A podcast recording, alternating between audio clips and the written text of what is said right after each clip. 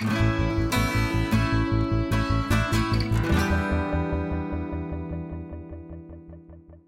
Всем привет, это подкаст «Давай голосом», в котором мы слушаем лучшие журналистские расследования и репортажи о России. Мы делаем этот подкаст совместно с премией «Редколлегия». И сегодня мы послушаем и обсудим материал, который стал лауреатом премии в феврале 2021 года. Меня зовут Владимир Шведов, я главный редактор портала «Такие дела». А меня зовут Настя Лотарева, и я корреспондент русской службы BBC. Сегодня мы послушаем материал, который вышел на «Медузе», авторство Дарьи Саркисян. Он называется «Мы изучили, почему из российских аптек постоянно пропадают лекарства». Главный ответ — вообще никто не отвечает отвечает за то, чтобы их было достаточно. На самом деле в заголовке уже все об этом тексте понятно. Это большое исследование, в котором рассказывается о том, почему мы в России сталкиваемся с тем, что тот или иной препарат в аптеках невозможно купить, чем это вызвано, как с этим справляться, что можно сделать, чтобы таких ситуаций было меньше? Как человек, который совсем недавно оказался в такой ситуации, приняла этот текст очень близко к сердцу. Я принимаю постоянно один из видов антидепрессантов, привет, камин и он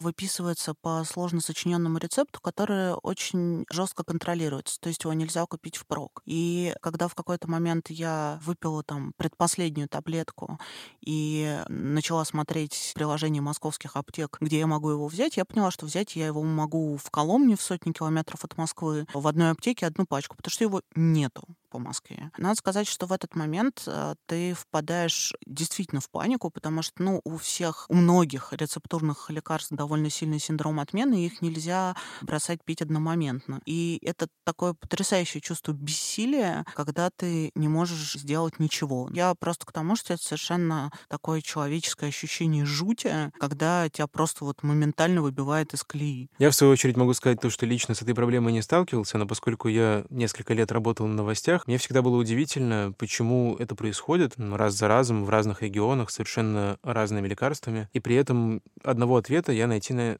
свои вопросы не мог. Мне кажется, что текст Дарьи Саркисян — это такая ультимативная реакция на все возникавшие за последние несколько лет новости, попытка найти все эти ответы на вопросы, что происходит с нашими лекарствами, почему их нет. И, возможно, это не самый увлекательный и яркий материал, но он важный для того, чтобы понимать, что происходит и что можно сделать, чтобы лекарства хотя бы чуть быстрее появлялись, если вдруг возникает дефицит. Давайте послушаем, в чем там дело. Это действительно довольно последовательно и по полочкам объясняется. А потом позвоним Дарье Саркисян и поговорим, как она работала над этим текстом. А текст прочитает для нас Алевтина Пугач.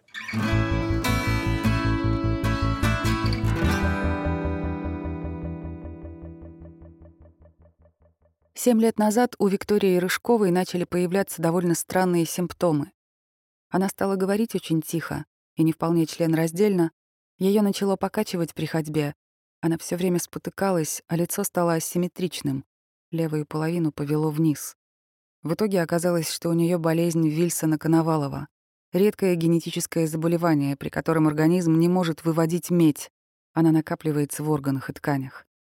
Без лечения это заболевание приводит к циррозу, сильной слабости, поражению мозга и, в конце концов, смерти. Единственный препарат, который помогает при болезни Вильсона-Коновалова и в то же время продается в России, это купринил. Но в продаже он есть не всегда. За те семь лет, что болеет Виктория, дважды он исчезал из аптек. Последний раз случился, когда в ноябре 2020 года фармацевтическая компания Тева объявила о том, что она уводит это лекарство с российского рынка и больше продавать не будет. Виктория покупает препарат сама. Для нее 9 тысяч рублей в год, которые она тратит на это лекарство, не столь обременительная сумма. А бюрократические проблемы для бесплатного получения лекарства вызывают стресс. Мои нервы дороже, чем эти деньги. Поэтому она и заметила всего два эпизода, когда купринил пропал из аптек. Многие другие пациенты за те же годы чаще оставались без лекарства. Люди с заболеваниями чаще всего имеют инвалидность и не могут нормально работать, объясняет Рыжкова. Тратить всю свою пенсию на препарат они не смогут.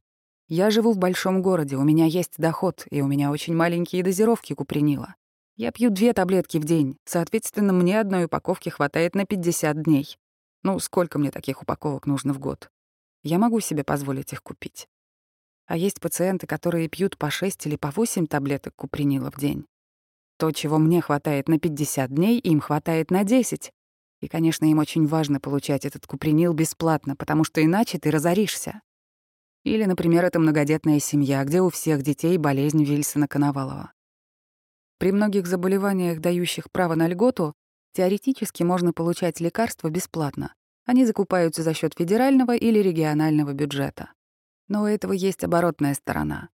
Можно остаться без лекарства не только потому, что его физически нет в России, а, например, из-за срыва закупок. Виктория Рыжкова очень активная пациентка. У нее есть знакомые в СМИ, и в том числе поэтому новости о дефиците купринила попадали в медиа и подробно освещались. Когда пропадают лекарства для лечения онкологических заболеваний, об этом тоже много пишут. Онколог Михаил Лосков объясняет это тем, что тема хайповая — жизнь и смерть. Но в основном новости о дефиците лекарств проходят по пациентским сообществам и ограничиваются постами в соцсетях. При этом лекарства пропадают постоянно. Вакцины, препараты, которые нужны людям с депрессией, туберкулезом, некоторыми формами аритмий, ревматическими заболеваниями, ВИЧ, гепатитом С и многими другими. Иногда препараты пропадают не полностью, например, остаются дженерики, другие формы или другие дозировки. Но это тоже может стать проблемой. В России дженерики бывают непредсказуемого качества, и полагаться на них не всегда можно. Поэтому в феврале 2020 года 142 специалиста в области онкологии и гематологии подписали резолюцию, в которой призвали Минздрав упростить процедуру закупок препаратов по коммерческим названиям. Специалисты заявили, что имеются проблемы с лекарственным обеспечением больных детей качественными препаратами. Проблема может быть и с нехваткой нужных лекарственных форм, рассказывает вице-президент Российской ревматологической ассоциации «Надежда» Полина Пчельникова. Порядка 60% людей с ревматическими заболеваниями ежедневно принимают метотрескат. Это больше миллиона человек, точно. Соответственно, часть из них принимает метотрескат в таблетках, говорит Пчельникова. С сентября 2020 года импортного метотреската в таблетках нет. Это является проблемой для пациентов, потому что у части из них непереносимость уколов. А другой части пациентов личная экономическая ситуация не позволяет покупать препарат. Уколы значительно дороже таблеток. Лекарства могут пропадать внезапно, поэтому пациентские организации советуют всем, кто принимает какие-то препараты постоянно, держать запас на несколько месяцев. История с продажей лекарственных препаратов не нова, говорит Полина Пчельникова. У нас постоянно те или иные лекарственные препараты пропадают. Чтобы не было нервотрепки, мы рекомендуем иметь запас на три месяца при наличии такой возможности. Но мы замечаем, что некоторые пациенты, увидев, что все пропадает, поддаются некой панике и начинают покупать лекарственные препараты с запасом на год, на полтора года, таким образом создавая еще более повышенный спрос и способствуя исчезновению этих препаратов. Когда крупинил пропал в последний раз, сначала компания Тева никак не комментировала происходящее. Затем, по словам Виктории Рыжковой, компания сказала, что это временная задержка. В этот раз мы оказались, конечно, в ужасном положении, когда крупинил вообще пропал с полок, рассказывает Виктория. Мы что-то купили, что могли, и получили письмо от Тевы, что они уходят с рынка с этим препаратом. Это было ужасно. Одной из причин компания впоследствии называла правила ценообразования на препараты, входящие в перечень жизненно необходимых и важнейших лекарственных препаратов. Из-за невозможности перерегистрировать предельную отпускную цену, в связи с существенным повышением себестоимости производства, поставки указанных лекарственных форм остаются экономически нецелесообразными для компании. Иными словами, Тева не могла продавать его дороже, несмотря на то, что производство подорожало. Перечень жизненно необходимых и важнейших лекарственных препаратов, ЖНВЛП, утверждается правительством.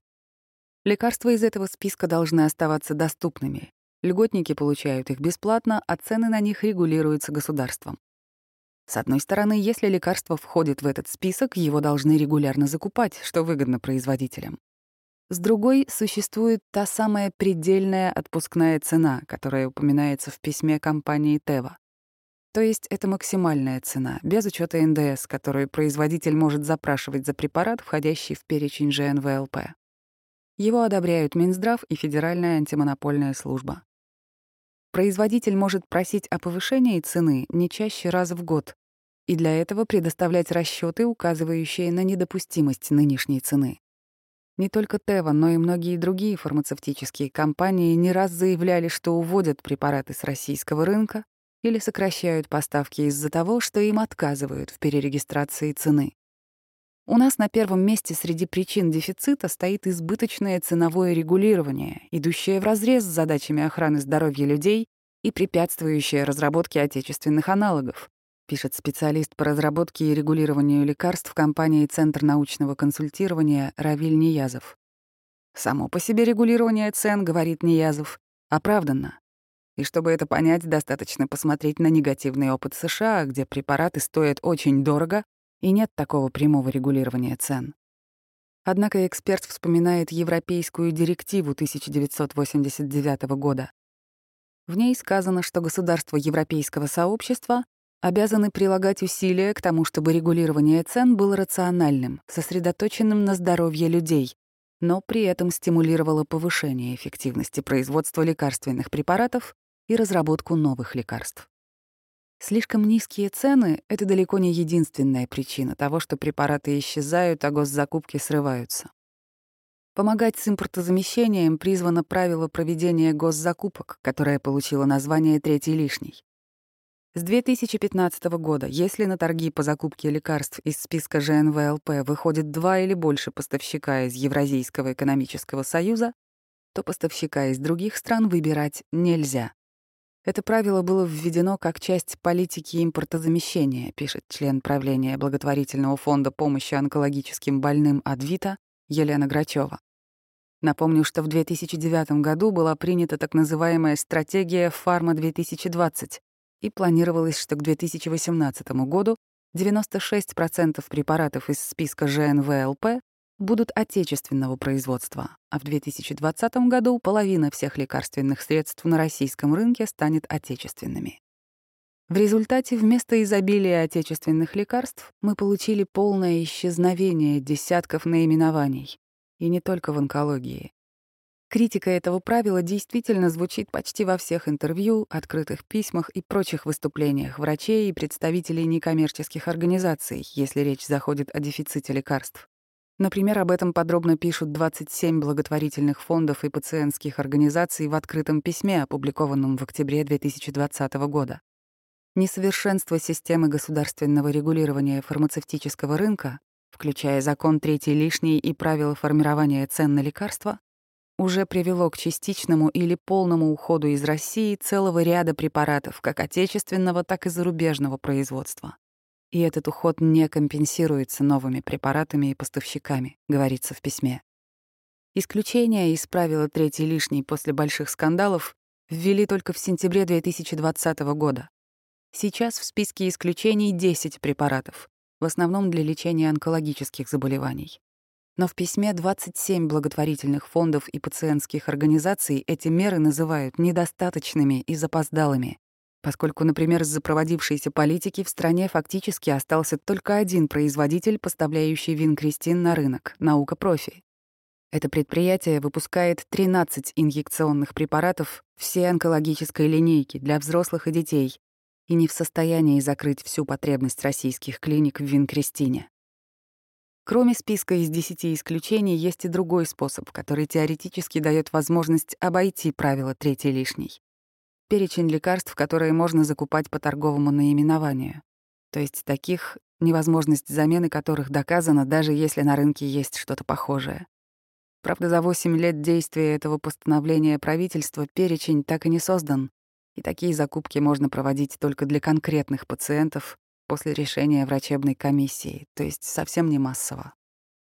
Даже некоторые ведомства считают правило «третий лишний» не слишком разумным.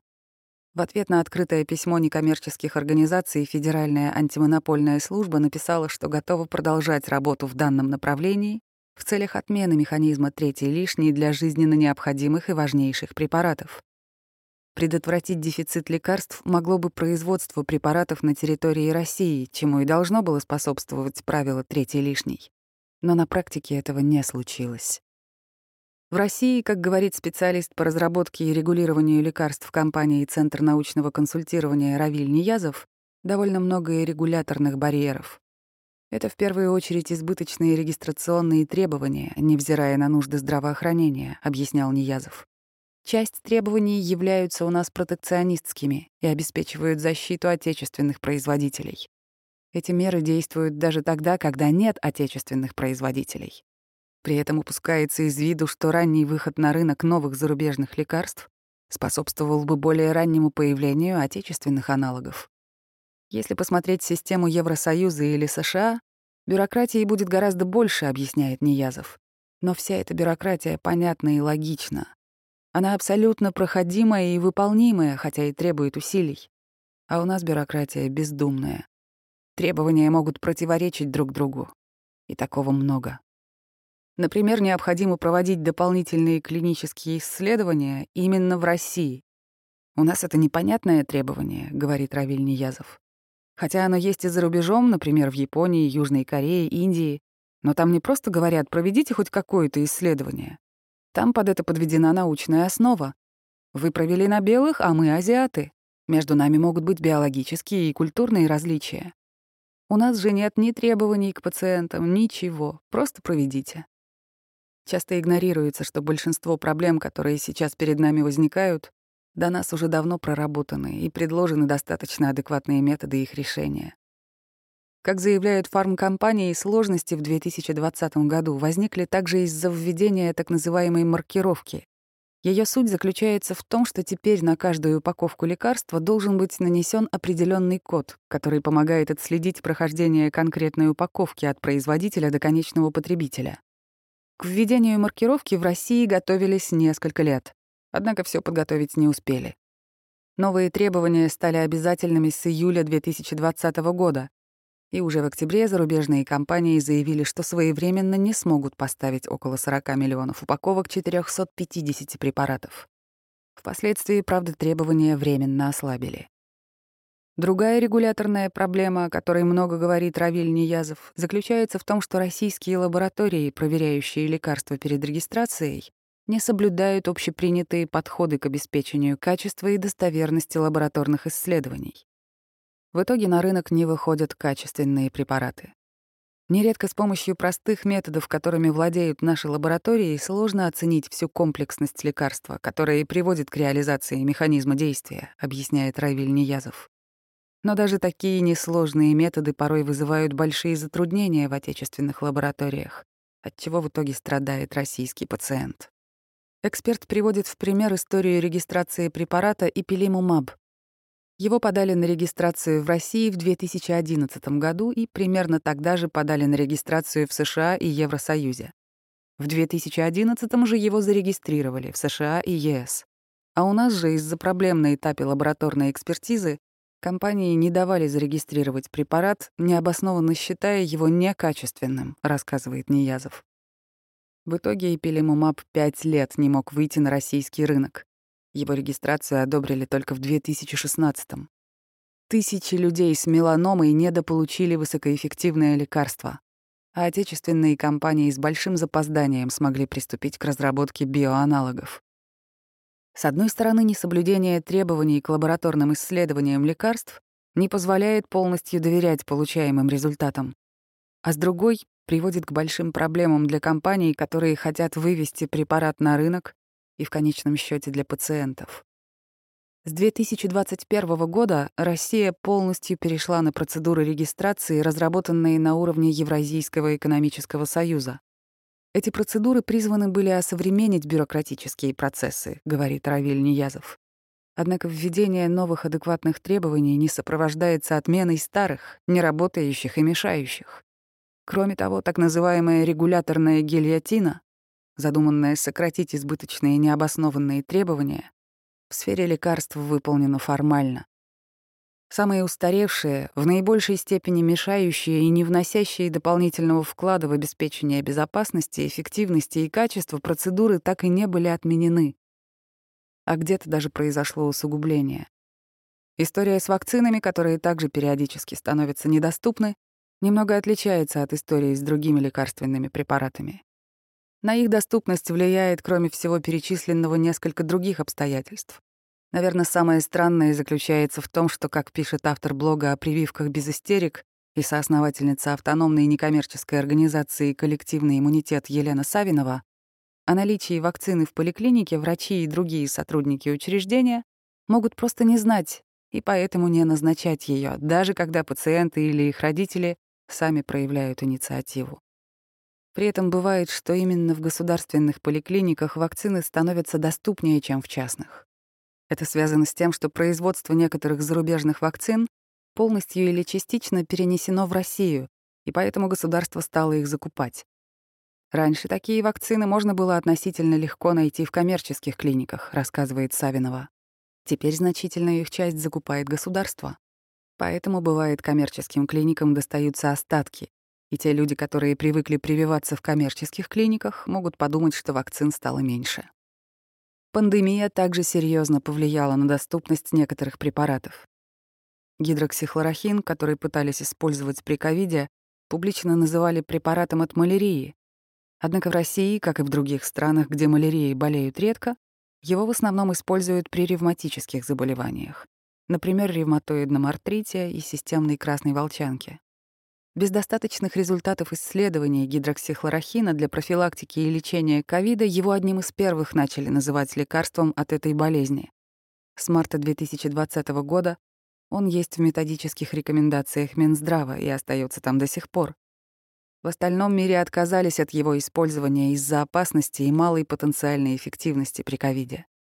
В итоге в 2020 году в России гидроксихлорохин пропал из аптек, где теоретически он должен был отпускаться по рецепту. С доступностью других препаратов для лечения ревматических заболеваний, по данным некоммерческих организаций, также были и есть проблемы в том числе потому, что они используются при лечении ковида. Во время пандемии проблемы возникли и с доступностью иммуноглобулинов. В настоящее время у нас в работе 20 пациентов с проблемами в выдаче лекарственного препарата, рассказывает руководитель правовой службы благотворительного фонда помощи детям и взрослым с нарушениями иммунитета подсолнух Мария Посадкова. Региональные министерства здравоохранения не отрицают наличие прав у наших подопечных и вместе с тем очень часто используют следующую формулировку об отсутствии закупки препаратов в связи со сложившейся эпидемиологической ситуацией, что, безусловно, нарушает действующее законодательство. Проблемы также возникли у тех пациентов, которые получают лекарства в стационарах или по решению врачебной комиссии. Врачебная комиссия обычно проводится в областном ревматологическом центре, объясняет вице-президент Российской ревматологической ассоциации «Надежда» Полина Пчельникова. И если вдруг этот областной ревматологический центр перепрофилирован на ковид, или врачи ушли работать в ковидное отделение, или просто врачи заболели, такое тоже бывает, то, соответственно, прекращает работу врачебная комиссия. При отсутствии заключения врачебной комиссии пациент не получает рецепт и дальше, соответственно, не получает жизненно необходимый препарат. В зависимости от региона по-разному устроено финансирование лекарственного обеспечения. И в ряде регионов сложилась такая конструкция, что дорогостоящими препаратами обеспечивают за счет средств обязательного медицинского страхования, то есть через госпитализацию в стационар. Теперь, если стационар закрыт, то человек свой укол получить не может. Более того, даже если стационар открыт, то в условиях пандемии регулярные поездки в стационар связаны с риском инфицирования коронавирусом. Для пациентов с болезнью Вильсона-Коновалова новости о прекращении поставок купринила стали в конце 2020 года особенно пугающими из-за пандемии. Во время дефицитов прошлых лет мы выкручивались довольно простым способом. Мы просто ездили в Украину или Белоруссию и покупали купринил там, объясняет Виктория Рыжкова. Его можно купить там без проблем, несмотря на то, что он рецептурный. Еще когда в 2015 году пропадал купринил, Мои друзья в Европе просто шли к врачам, просили выписать рецепт, потому что рассказывали, что в России пациенты умирают без таблеток. Врачи шли навстречу. В этом году, когда купринил стал исчезать, это было проблематично, потому что границы закрыли. Директор благотворительного фонда помощи детям с онкогематологическими и иными тяжелыми заболеваниями «Подари жизнь» Екатерина Шергова рассказывает, что из-за границы лекарства обычно достают не только через родственников и знакомых, но и через фактически полуподпольные поставки из-за рубежа. По словам представителей пациентских организаций и благотворительных фондов, до пандемии привозить лекарства из-за границы вообще было обычной практикой. Так же, как рассказывает и пишет Елена Савинова, люди могут специально ездить за границу, чтобы привиться тем, чего нет в России, или совмещать вакцинацию, например, с отпуском. В 2020 году, по словам Савиной, люди прививались там, куда пускали, например, в Турции. Как говорит Виктория Рыжкова, пациенты, помимо прочего, делились и делятся друг с другом излишками препаратов. По словам Полины Пчельниковой, также нередко поступают ревматологические пациенты в соответствующих группах в соцсетях, отдавая бесплатно лекарства, которые им больше не нужны. На площадках ревмофактора, проекта Российской ревматологической ассоциации «Надежда», продажа с рук каких-либо лекарственных препаратов или других товаров категорически запрещена. Аптечки взаимопомощи — популярная практика среди пациентов. Мне моя жизнь напоминает Далласский клуб покупателей, только на русскоязычный лад рассказывала в 2020 году в интервью сайту Center активистка Ксения Щенина. У меня есть проект ТБ-аптечка взаимопомощи. Нам присылают лекарства, у кого они остались после лечения, кто-то сам покупает. Она безвозмездная, человек оплачивает только почтовые расходы. Онколог, основатель клиники доктора Лоскова Михаил Лосков, рассказывает, что если препарат пропадает посреди курса лечения, его приходится заменять на что-то похожее из той же группы препаратов. Если так сделать нельзя, то пациенты начинают искать лекарства по друзьям, знакомым, другим клиникам, врачам. Но это небезопасная практика. Бывает, что люди не соблюдают холодовую цепь, привозят препарат твердым комком, рассказывает Лосков. И понятно, что нельзя в клинике вводить никакие препараты, принесенные пациентами, несмотря на то, что так делают очень многие. Но когда тебе в ситуации дефицита приносят собранное по знакомым, ты стоишь перед выбором из двух плохих решений. В таком случае я оцениваю свои риски и принимаю решение. Беспокойство врачей в такой ситуации связано с тем, что препарат может оказаться некачественным, а в России оказание некачественных услуг — повод привлечь врача к уголовной ответственности. Еще один вариант, если препарата нет совсем, это ввозить незарегистрированное в России лекарство с помощью благотворительного фонда или знакомых. С апреля 2020 года в некоторых случаях можно ввозить лекарства не только для личного пользования, как было раньше. Законодательство позволяет ввозить незарегистрированные препараты даже с целью передать кому-то. Такие лекарства нужны, если, например, они могут заменить в схеме лечения тот препарат, который зарегистрирован, но находится в дефиците. Член правления благотворительного фонда помощи онкологическим больным Адвита Елена Грачева так описывает порядок действий для врачей и пациентов, которые хотят получить помощь фонда. Врачи клиники, где лечится пациент, собирают консилиум, получают информированное согласие у пациента на лечение незарегистрированными лекарствами и запрашивают решение на применение незарегистрированного лекарства у Министерства здравоохранения. Ответ обычно поступает в течение пяти рабочих дней. Со всеми выписками пациент или лечащий врач обращается в фонд с просьбой оплатить лекарства и организовать доставку. Фонд рассматривает обращение и, если есть возможность помочь, начинает работать со своими партнерами за границей или в России. По трехстороннему договору фонд оплачивает лекарства через аптеку, и оно поступает в клинику для пациента. По словам Виктории Рыжковой, когда компания Тева объявила о своем решении увести купринил и ряд других препаратов с рынка, Люди с болезнью Вильсона-Коновалова неожиданно начали проявлять активность. Когда купринил пропал в прошлый раз, пациенты вели себя очень пассивно. Говорили, мы ничего не будем говорить, как бы хуже не было, вспоминает Виктория. В этот раз я прямо увидела зарождение гражданского сообщества. Они стали писать, «Вика, что нам делать? Какие заявления писать? Посмотрите мое заявление. Куда отправлять?» Я увидела, что они сами готовы бороться за здоровье. По оценкам Рыжковой, около 180 человек звонили и писали в Федеральную антимонопольную службу, прокуратуру, в администрацию президента, в Минздрав, в региональные департаменты и Министерство здравоохранения и в другие инстанции. В декабре 2020 года, через месяц после заявления о прекращении продаж, Тева сообщила, что достигла соглашения с Минздравом по предельной отпускной цене и оставляет купринил на рынке. Виктория считает, что без общественного резонанса Минздрав и ФАС не согласились бы на повышение цены. Полина Пчельникова также убеждена, что официальное обращение в Минздрав, публичные письма и интервью в СМИ — это один из главных способов изменить ситуацию, если возникает дефицит какого-то препарата. Пчельникова признает, что доказать здесь причинно-следственную связь она не может, но после общественного резонанса ситуация действительно периодически меняется. «Я склоняюсь к тому, что это все таки важно», — говорит Полина Пчельникова. Одно дело, когда Минздрав видит, что это нужно только фармкомпании, и сравнить с ситуацией, когда Минздрав видит, что это нужно не только фармкомпании, но и пациентским организациям, то это уже совершенно другая конструкция. Схоже высказывались директор фонда «Подари жизнь» Екатерина Шергова и член правления фонда «Адвита» Елена Грачева.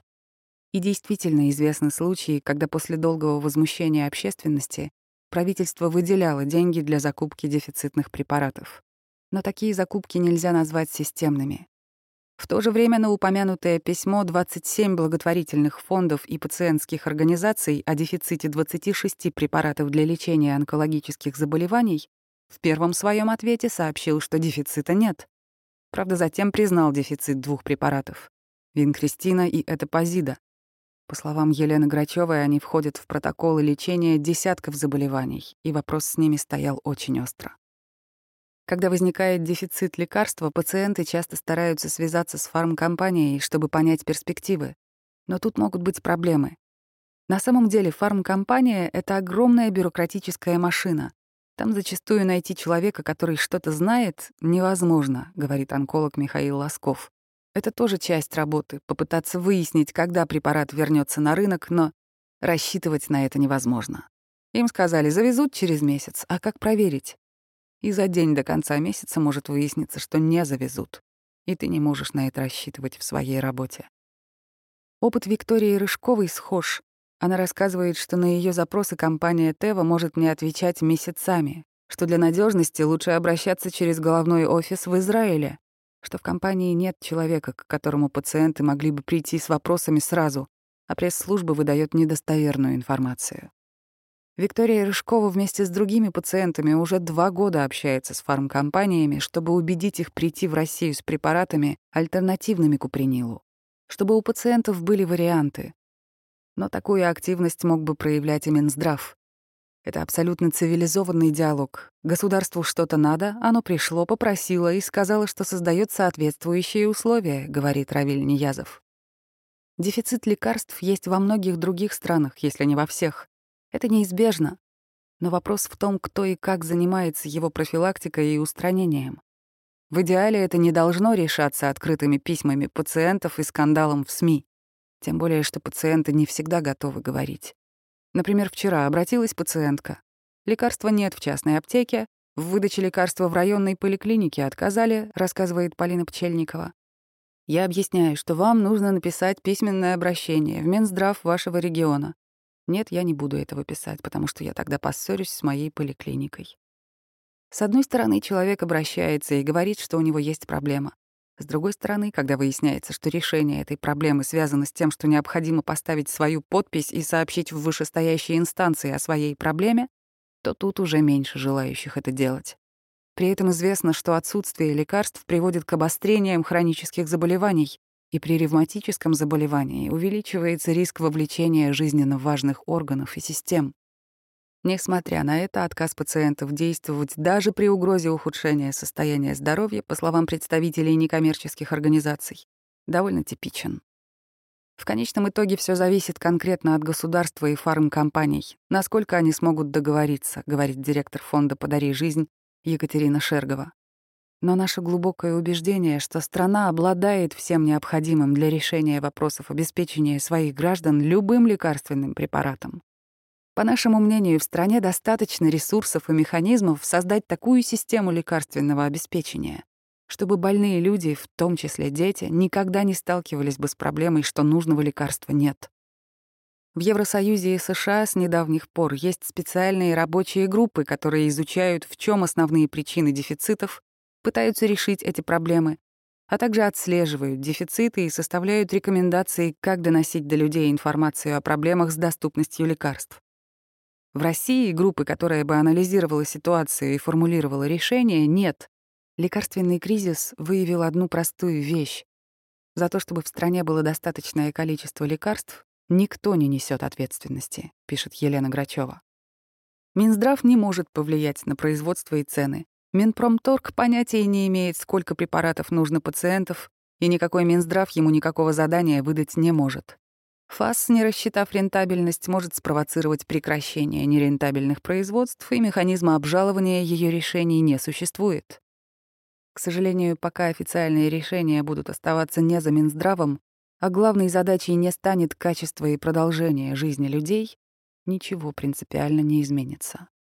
Всероссийский союз пациентов и другие некоммерческие организации в своих открытых письмах предлагают конкретные меры для того, чтобы ситуация изменилась. Например, увеличить финансирование для закупок лекарств, организовать мониторинг доступности лекарств, изменить систему госзакупок лекарств так, чтобы она вышла из-под правила третьей лишней и дополнительные закупки можно было бы проводить быстро.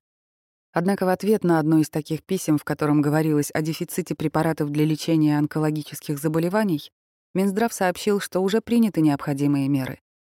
Тем не менее, в некоммерческих организациях считают, что этих мер недостаточно, либо они не работают.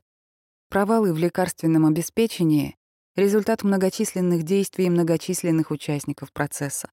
И к починке всех этих процессов никто еще толком и не приступал, пишет Елена Грачева. Нужно вносить изменения в десятки законодательных актов и приказов десятка ведомств. Замучаешься перечислять. Но главная проблема — это целеполагание. Пока мы видим, что решения принимаются из соображений политики или экономики, а не защиты здоровья людей.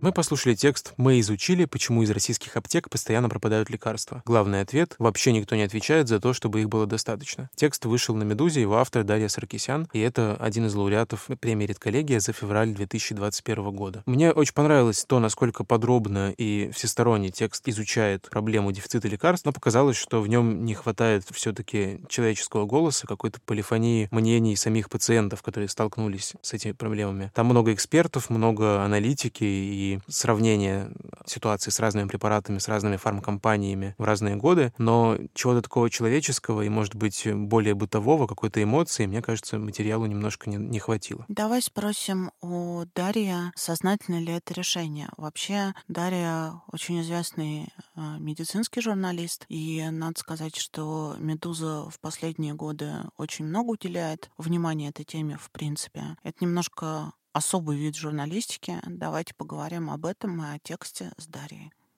Здравствуйте, Дарья. Добрый вечер. Здравствуйте. Мы послушали ваш текст, который вышел на «Медузе» и стал лауреатом премии «Редколлегия» в феврале этого года о дефиците лекарств. И первое, что хочу сказать, я вот несколько лет проработал на новостях и видел очень много сообщений о том, как то одного препарата, то другого нету, иногда долгое время, иногда буквально несколько дней, но все равно постоянно такие сообщения возникали. И при этом такого большого материала, всеобъемлющего, который бы давал ответы на те вопросы, из-за чего это происходит, не было. Скажите, долго ли вы к нему шли, почему вот именно сейчас он вышел? Может быть, коронавирус как-то подстегнул это? Ну, на самом деле у меня были абсолютно те же ощущения, что и у вас, потому что, э, ну, я не знаю, на самом деле, мне сложно сказать, как это видят новостники. Наши постоянно, конечно, ко мне приходят, и я вижу, что у них появляются такие идеи написать про это тексты. Э, но я же не только эти новости вижу, я еще и вижу все эти объясняющие, опять же, истории. Просто они не были... Ну, я, по крайней мере, не видела такого материала, который бы рассказывал про все причины. Обычно э, это не знаю, пропадает какой-нибудь онкоспар, он все время пропадает, да, и это онкологические заболевания, это очень серьезно, и выходит э, прекраснейшая Елена Грачева из Адвиты, выходит кто-нибудь из подари жизни, говорит, люди, какой кошмар творится. Это всегда очень цепляющие большие истории, но обычно это истории про вот тех несчастных пациентов, по-настоящему несчастных, которые в общем-то, не знают, куда деться э, и что им предпринять. И, в общем, всегда очень ужасный выбор, ты не понимаешь, а вот ну, про винкристин-то я напишу, да, а вот про э, депрессию, антидепрессанты, которые пропали, почему я не пишу? Если я буду писать про все, то, в общем-то, мы превратимся в фармацевтический вестник, что тоже не очень здорово. Ну, по крайней мере, фармацевтический вестник — хорошее издание, просто э, это не наш профиль, в конце концов. Э, и какой-то момент мне написал фонд «Подсолнух», э, и это хороший фонд, у меня просто долго не получалось с ними что-то сделать, а тут я решила, что, ну, в общем, ну все, ну, как бы пора уже э, взяться за эту тему. Они написали о том, что не было, э, был, был дефицит иммуноглобулинов, они пытались как-то доставать это нужно их пациентам с первичными иммунодефицитами. Э, и я правда подумала о том, что просто, ну, вот нет, я это все эти причины, в общем-то, знаю, и для меня, правда, не было ничего нового. Но, наверное, для людей, которые не в теме, в общем-то, ну, непонятно, почему вдруг они в аптеке не могут купить препарат, которым они там мазали свои несчастные руки э, все последние 20 лет, а теперь вообще ни в одной аптеке нет, и что теперь делать, совершенно непонятно. Э, и, в общем, я попыталась действительно это все свести в какой-то связанный, я надеюсь, текст. У вас при этом связующий герой, героиня э, Виктория Рыжкова, она с довольно редким заболеванием, а, и много про это рассказывала. Почему вы выбрали именно ее? Ну, в том-то и дело, что э, у меня не было не так много времени, и я должна была более-менее ставить на тех людей, которые будут со мной говорить. Я знала, что Лена Савинова и, в общем, э, Полина Пчельникова, Равиль Язов, все остальные люди, они будут со мной говорить. А Виктория, мы с ней не были знакомы, но мне показалось, что она достаточно открытая, в общем, их история отражала, она была свежая, и она отражала ну, достаточно много проблем, которые есть в, в этой теме, и поэтому мне показалось, что это будет хорошее, действительно связующее звено в разных главках, и поэтому, да, действительно, мне очень понравилось, она очень открыта всегда и делится удивительными историями. Вы сознательно, да, выбрали такой тон, скорее энциклопедический, постараясь просто все, что можно рассказать, и в то же время не перегружать э, историями героев, пациентов, пациентов, которые вы говорите, уже и так много, да? А, да, да, действительно, здесь очень может быть много разных подходов, но окей, немного, несколько. Например, если бы я работала в Адемекуме, или в том же фармацевтическом вестнике, я бы, наверное, больше опиралась на числа, опиралась на там цены, потребности. Материал абсолютно про то же, но за, как бы совершенно с другой стороны, как вы видите, фармацевтических компаний у меня там совершенно минимальное количество. А, можно было действительно рассказывать такие очень э, жизненные истории про этих э, людей, которым действительно очень плохо, и сделать на этом акцент. Но действительно об этом уже очень много рассказывали, и, в общем-то, так как я работаю в рубрике «Разбор», и это мой отдел. И, в общем-то, и мышление у меня такое, давайте разберемся, что произошло, давайте все разложим по полочкам. И вот действительно я попыталась разложить по полочкам, и мне не кажется, что у меня, правда, супер получилось, потому что эта проблема, в ней очень много деталей, и в частности незарегистрированные препараты, о которых я писала в другом большом материале, или препараты, или закупки, по которым я вообще не проехала, с которой просто абсолютно вскользь упомянула, я не уверена, что люди правильно все поняли про закупки. А, но про закупки писала Медуза тоже уже неоднократно. Я решила это не засовывать в материал. Просто, просто там проблема в том, что закупки постоянно срываются, и э, там на это есть масса причин, и это достойно другого материала на 60 тысяч знаков. В общем, действительно, я решила вот так вот пройтись э, как-то более-менее четко это все пытаться разложить. Это довольно сложный выбор, наверное, для медицинского журналиста. Либо писать обо всем подробно, или рассказывать так, чтобы это было более-менее понятно читателю, который открывает там главную, читает большой репортаж, там какую-то историю, новости и большой вот этот вот э, разборный текст э, про то, что происходит там рядом с ним. Это ваш сознательный выбор был пойти вот именно в такую медицинскую журналистику? Не знаю, можно ли так говорить, но, в общем, я попыталась зайти скорее с какой-то социальной журналистики. Очень быстро стало понятно, что у меня нет для этого никаких способностей. То есть реально все мои тексты превращались в историю болезни, и э, это не было цепляюще, интересно, живо. Там я не запоминала никогда, в какой цветочек там были обои у человека, в какой момент он пустил слезу или что-то такое. Именно поэтому я скорее в какую-то очень э, сухую сторону направилась, но в то же время э, я видела этот большой конфликт между врачами и пациентами, совершенно зряшный, совершенно бессмысленный, потому что ну, врачи не хотят убивать пациентов. Пациенты, наверное, хотят получать медицинскую помощь адекватную. И при этом то, что я видела, и те, и другие делали совершенно не те вещи, э, не соответствующие их целям. Это было странно. И э, это было связано с тем, что у врачей, например, очень дурная репутация, да, люди идут к врачам э, нередко, и там можно, конечно, кто-то говорит, что да, врачи боги и воспринимает это так, но немало есть людей, которые называют врачей коновалами, и они считают, что врачи хотят просто обобрать, например, там, или залечить, ну, что угодно. А при этом есть немало очень хороших врачей, которые очень болеют за свою работу, за свою профессию, И мне, в общем-то, повезло с ними встретиться в самом начале моей работы. Э, и э, я вижу, как бы так же, как страдали пациенты, которые вот от этого своего, от этой своей агрессии, от этого своего общего конфликта с врачами, они шли к каким-то странным целителям, или они лечились сами, они лечили так, как им говорили родственники. И в итоге ну, одна из самых красочных историй, которая мне попалась, наверное, в самом начале моей работы, это была история про мигрени. А, вот если у кого есть мигрени, у меня, по счастью, нет, но описания а, обычно такие, что, ну, в общем-то, как в голову забивают гвозди. И это продолжается, это может продолжаться довольно долго. И люди с мигренями, ну, нередко получают неадекватную помощь, они закидываются бесконечным количеством таблеток, и это не помогает, у них уже зависимость от этих таблеток, ничего хорошего. Но при этом, если грамотно подходить к лечению, то все становится более-менее нормально. Мигрень нельзя вылечить, но ее можно более-менее контролировать. И вот это вот чувство, что можно помочь одним людям донести до других людей важную информацию так, чтобы и те, и другие в общем-то, наладили коммуникацию, стали более-менее э, счастливы, и у них ушла какая-то боль. Вот это какая-то классная задача. У меня нет, к сожалению, ответа на вопрос, получается ли у меня, потому что я не могу провести социологический опрос там среди своих читателей. Но мне, по крайней мере, нравится самой разбираться и, и как бы тешить себя мыслью, что, ну да, возможно, кто-то читает и понимает, что если в аптеке нет лекарства, значит, э, там нужно действовать так-то и так-то. Вот частично этот текст помогает людям понять вообще, что происходит, если они не могут купить там свои антидепрессанты. А, это я, тот самый человек, который не смог э, неделю назад купить свой антидепрессант. Ощущение, скажу вам, э, так себе. Скажите, Дарья, вот э, вы упомянули, что много еще не рассказанных тем осталось, которые не вошли в этот материал, несмотря на то, что он такой большой и многосоставный.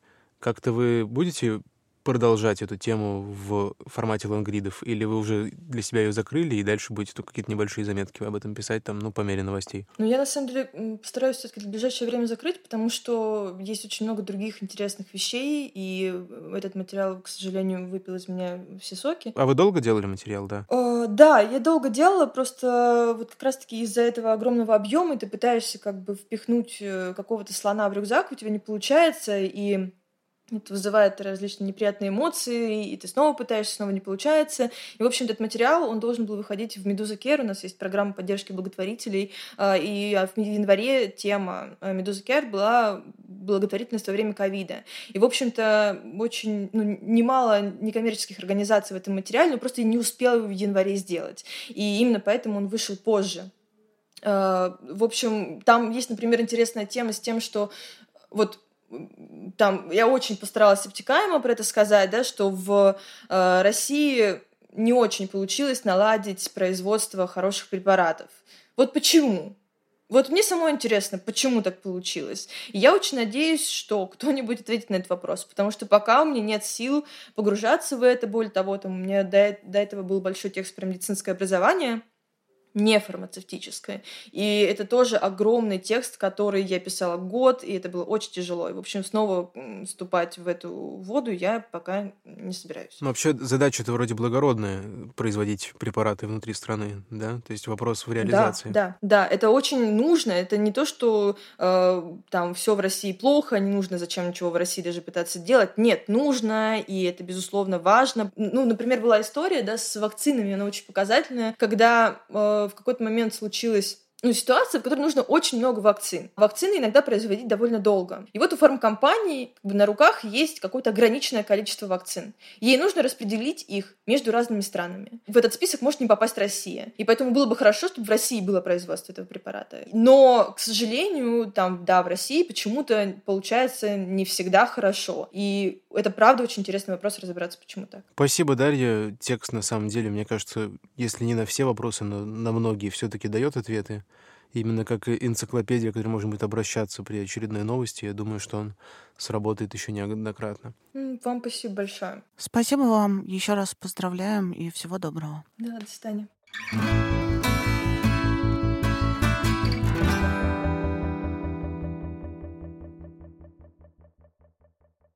Ну что, Володь, последний год сильно поднялась медицинская журналистика. Знаешь, я вот э, на самом деле за тем, что делает Дарья в «Медузе», слежу уже давно, и понятно, что, в общем, социальная сфера и медицинская, они близки друг к другу, но, тем не менее, сам посыл того, что в издании общего профиля можно продвигать такую достаточно нишевую тематику и делать это интересно, это, конечно, очень важная работа, даже не с точки зрения журналистики, а с точки зрения именно читателя. Потому что в русскоязычном медийном поле действительно очень много сомнительной информации информации и о вакцинах, и о препаратах разных, и в принципе о медицине. И здорово, что помимо профильных изданий с достаточно сложным языком и небольшой преданной аудитории, есть в том числе и такой ориентир, понятный для читателей, и в то же время безупречный с точки зрения авторитета и достоверности сведений. Я думаю, что здорово, что Дарья эту работу проводит. В общем, если не знаете, куда пропал ваш валидол, почему он это сделал, идите на «Медузу», там отдел «Разбор» расскажет. А с вами был подкаст «Давай голосом». Мы выходим совместно с премией «Редколлегии». Слушайте нас на всех платформах, ставьте нам звездочки и лайки. Это поможет другим людям узнать о нас. А с вами была Настя Лотарева и Владимир Шведов. Пока. Пока.